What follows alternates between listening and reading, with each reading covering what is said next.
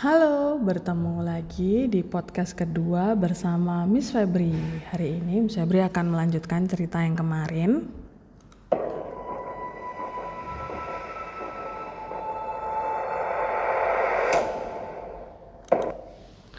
Cerita hari ini berjudul Elmer dan para kudanil.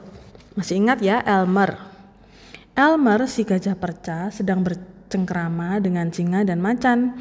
Tiba-tiba tiga ekor gajah yang marah datang menghampiri.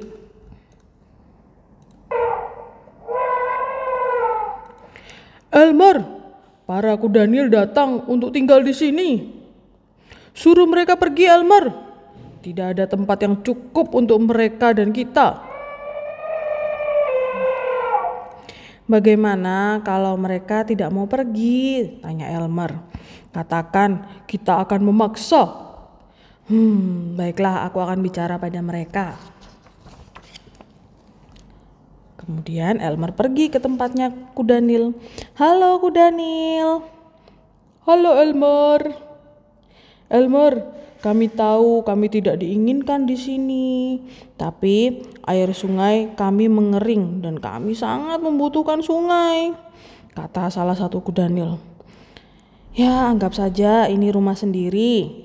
Aku akan bicara pada para gajah. Elmer memberitahukan para gajah tentang masalah para kudanil. Bayangkan jika sungai kita mengering. Para gajah akhirnya setuju para kudanil tinggal di sana, tapi mereka mengeluh karena sungainya jadi penuh dan sesak. Aku akan memeriksa sungai mereka, kata Elmer. Sungai para kudanil ternyata benar-benar kering. Aneh, sebenarnya apa yang telah terjadi ya? Dia pun berjalan menyusuri sungai yang kering itu.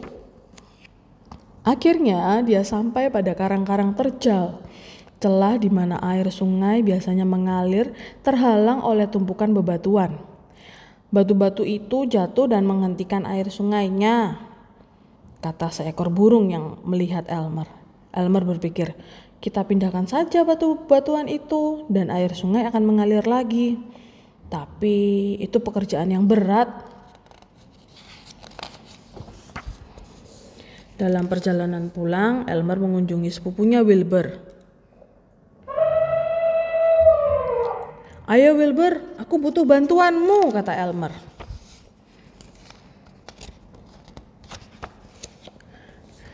Bagus, para gajah.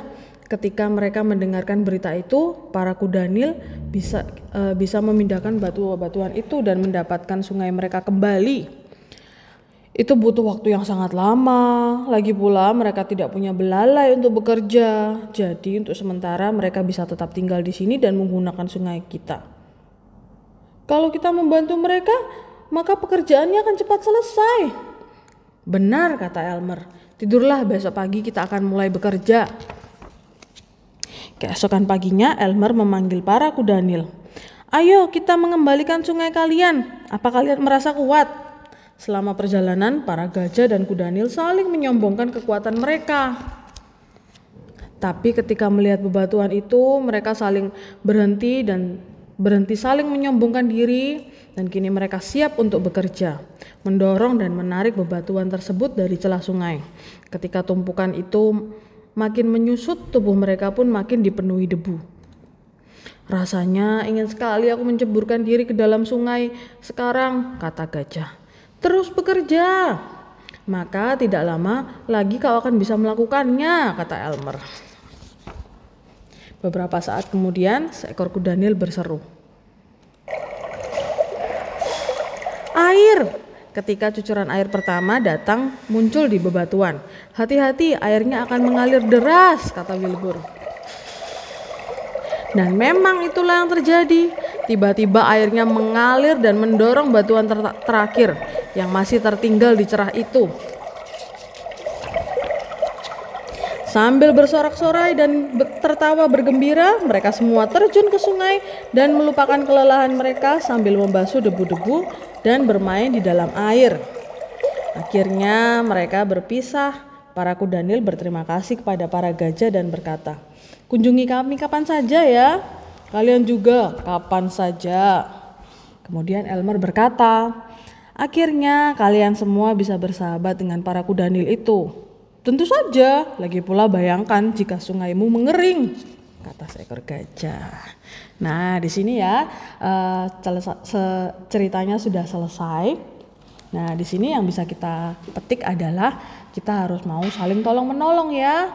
Jika ada yang uh, kurang cocok di hatimu, kamu bisa bicarakan dengan baik-baik ya. Tidak perlu marah-marah dan bertengkar. Oke? Terima kasih.